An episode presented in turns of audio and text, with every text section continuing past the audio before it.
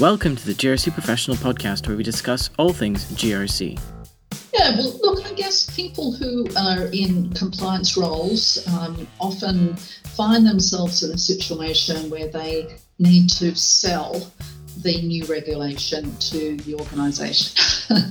so, look, I think in this case, you know, you can hand over heart, say, you know, there, there's some really good aspects to this regulation. Welcome to the GRC Professional Podcast. My name is Kwame Slusher. I'm the editor at the GRC Institute, and today we have one of our GRCI directors and professor at the Macquarie Business School with a focus on risk governance, Professor Elizabeth Sheedy. Hi, how are you doing, Elizabeth? Hi, I'm really well, thank you, Kwame. Really good to be here.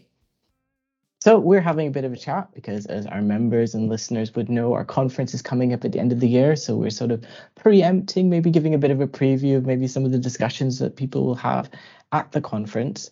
Uh, today we're talking a, a, bit about remuneration, and those of you those of you who listen to the podcast have read the articles, then you know Professor Sheedy's name. You know that she's done some research in the past in the area, um, and is perfect person for this podcast today. And I think we're talking specifically today about some proposed amendments to the remuneration disclosures, the CPS 511. So I'm just going to jump straight into the questions. You know, recently saw that that proposal for the strengthening of transparency for remuneration, CPS 511. Um, and, and, you know, Elizabeth, this is something that we've spoke, spoken about in the past. And I guess we should start with a bit of history. Why has remuneration been a challenge in the past for organizations? Well, look, um, there's plenty of people that believe that um, poor remuneration practices have contributed to um, poor management practices. Uh, and that's been particularly true in the financial services industry, although I don't think it's unique to the financial services industry. Uh, I think it comes down to the fact that a lot of remuneration practices give, tend to give executives a very short term focus. Uh, and so the implication of that is that risk management is often badly done and uh, customers have been exploited um, with some really shocking outcomes, uh, as was very apparent uh, in the um, Banking Royal Commission. Uh, excellent. And of course, as we alluded to in the beginning, you have done your own research in this space. And I think mostly looking at the financial financial industry specifically. Uh, what what were some of your findings about remuneration and conduct in the financial industry? Mm-hmm. Okay, so our experimental research has evaluated some of the solutions to remuneration that have been proposed by the industry and also by regulators. Um, so, one of these proposed solutions is the incorporation of non financial measures into the determination of bonuses. Um, so, so, we sometimes hear the term, uh, you know, the balanced scorecard. Um, another solution that has been proposed is the use of deferrals. Okay, so uh, when you get uh, awarded your bonus, you don't receive it right away. Uh, you have to wait some time for it, uh, and uh, it would be subject to malus and clawback provisions. Um, so the research that we've done um, supports uh, has, is supportive of deferrals, but not the balanced scorecard. Hmm. Okay, so we we don't think all of these proposals have merit. Well, certainly some. I'll say some proposals have more merit than others. Um, I should say this is experimental research. Um, I'm not sure if everyone is familiar with that concept. Um, it's not a survey. Uh, we get people to actually come into um, our uh, laboratory in the city. Um, we try wherever possible to use finance professionals um, as our guinea pigs. So we have people come into the lab um, and we get them to do certain tasks and we play around with the remuneration structures. Um, they get paid in cash uh, at the end of the experimental session um, or it could be deferred if we're doing an experiment that involves uh, deferred payment. Hmm. Uh, and we see how their behaviour changes depending on the remuneration structure.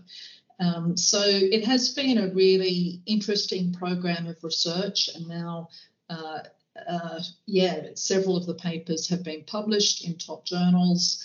Uh, and yeah, it's been a very interesting, um, se- yeah, a very interesting uh, series of research with very obvious um, implications for the industry. So I, know that you've had a, a, bit of a chance to have a look at uh, some of the regulatory responses to some of these issues, and we already we alluded to CPS 511 already, and then of course the proposed um, sort of amendments to strengthen this. Um, what what did you think um, APRA was trying to achieve with the initial CPS 511, and why do they want to strengthen the transparency around it now? Yeah, so um, this uh, CPS 511 uh, re- relates to uh, APRA regulated entities, and it's to ensure that they all these uh, organisations must have um, a remuneration framework with um, a few important elements.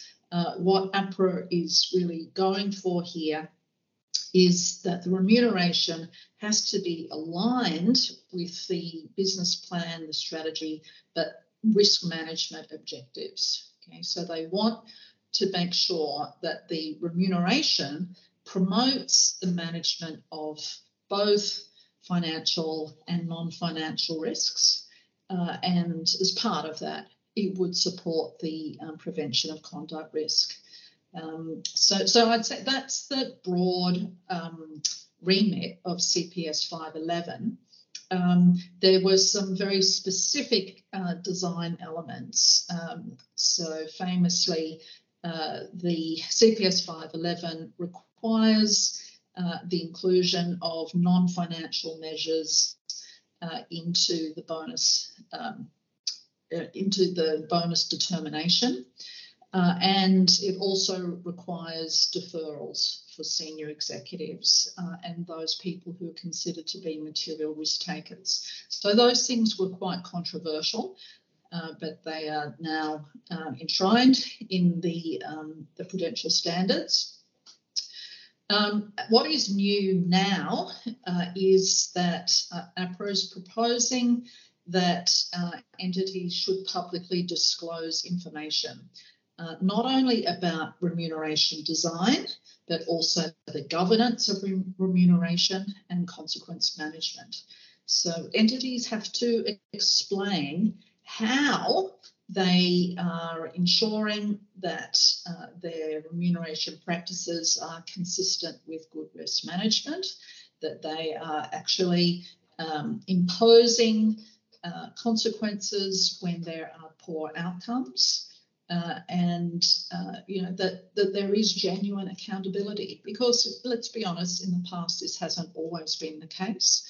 I would say uh, very often um, boards have not done as well as they should have uh, and uh, you know it's been a case that um, you know executives get their bonuses no matter how badly they perform, uh, which is not really the point, is it? The whole point of a, of a bonus system is that it's to reward good performance, not bad performance. Um, so the idea is that by having all of this publicly disclosed, uh, on the one hand, it's going to help APRA's supervisory activity. Okay, so they're going to be able to um, monitor what's going on, and I guess um, you know when when things are not going as they should, you know it'll be easy for them to do something about it.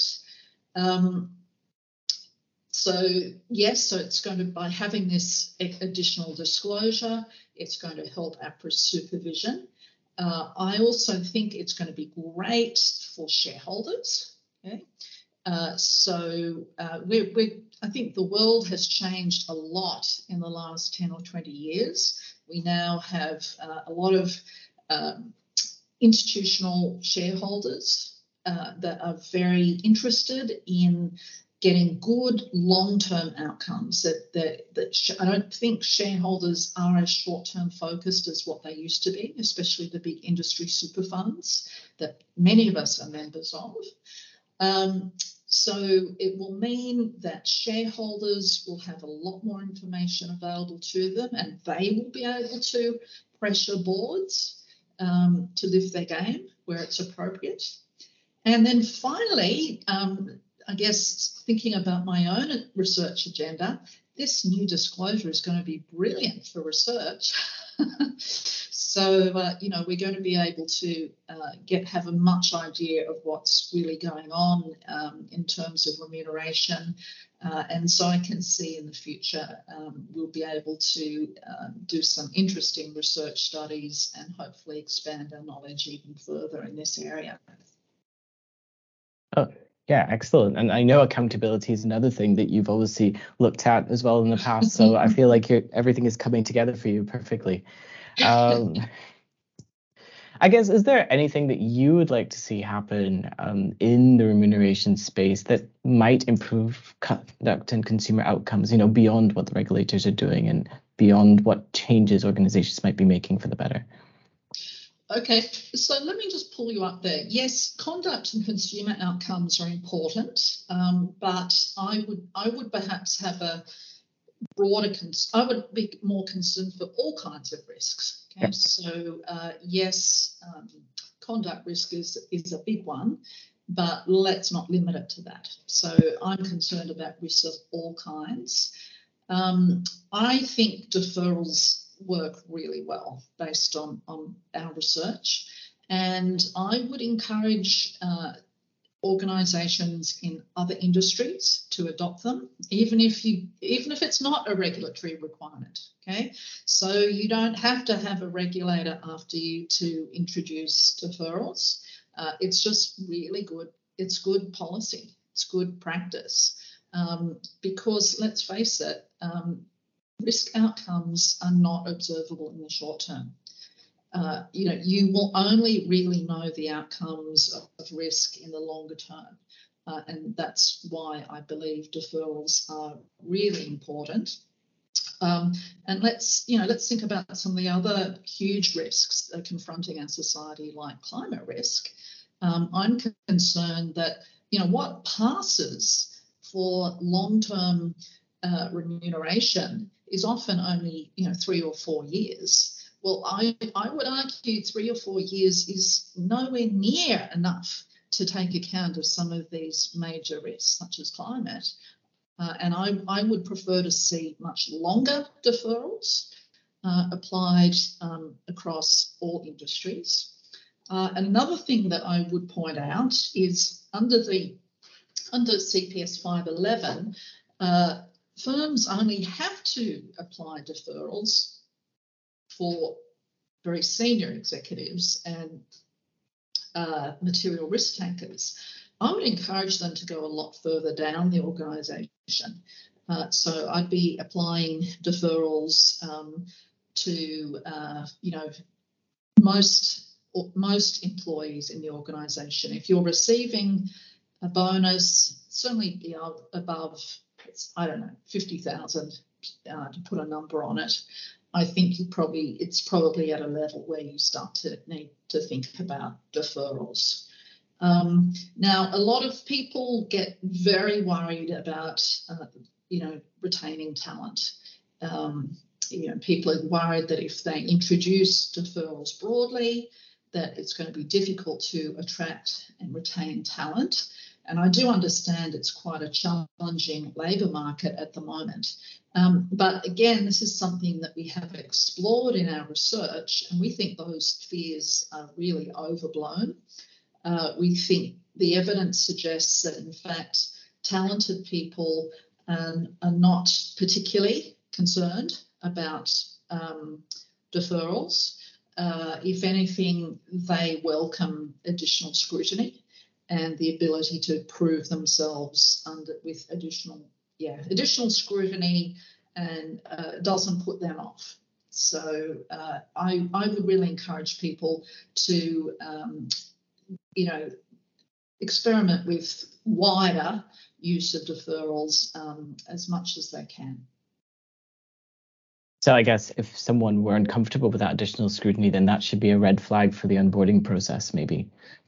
Well, indeed, that's right. Uh, if someone's uh, that you know that would be a really interesting discussion to have. Uh, you know, why are you concerned about uh, deferral and uh, you know the additional scrutiny involved with that? Um, I mean, that assumes, of course, that people are getting enough base salary, uh, you know, to, to live a decent life. Um, that's, uh, you know, but I, and, and I also believe in the concept of deferral premium. Okay, so people should, uh, you know, they, sh- they should be compensated for the delay. Um, that's, you know, after all, I'm a finance professor. I believe in the time value of money.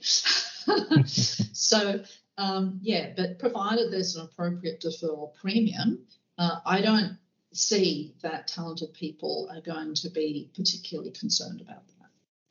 Yeah, sure. Well, we've come down to the final question of the day, and it's been really great having you. And this is, you know, something we do at the end of every podcast. We just try to tease out maybe if you have some words of wisdom or a bit of advice for those who might be listening, who you know, who are just trying to help um, their organizations meet regulatory expectations and beyond. Mm. Yeah, well, look, I guess people who are in compliance roles um, often find themselves in a situation where they need to sell the new regulation to the organisation. so, look, I think in this case, you know, you can hand over heart say, you know, there there's some really good aspects to this regulation. Um, particularly the deferrals aspect. Um, you can tell them about the um, excellent research that backs up this uh, this new regulation. Interestingly, it is going to affect you guys specifically because uh, what APRA are proposing is that the um, disclosure has to cover not only the CEO, the senior managers, material risk takers, but also um, risk compliance people and financial control people. So you might find your own um, remuneration uh, situation being disclosed um, although I do point out you won't be uh, your individual remuneration um, won't be disclosed. It will be done more on a cohort basis, so that will protect your privacy. Um, yeah, so it's going to be really interesting for you guys um, in risk and compliance roles uh, to be experiencing this greater level of disclosure. Um, and I guess there's pros and cons of that. You're going to see uh, you'll be able to see what's happening in other organisations, um, you know, how your own organisation compares. Uh, I think it's going to create some really interesting discussions in the uh, in the GRC community, uh, and as you yourselves are going to be um, personally affected by this. So I would say lean into it uh, and uh, look to see what positive can come out of it. Excellent. Thank you so much for your time, Elizabeth. My pleasure. This podcast was a production of the Governance, Risk and Compliance Institute, and the music was produced by Rob Neary.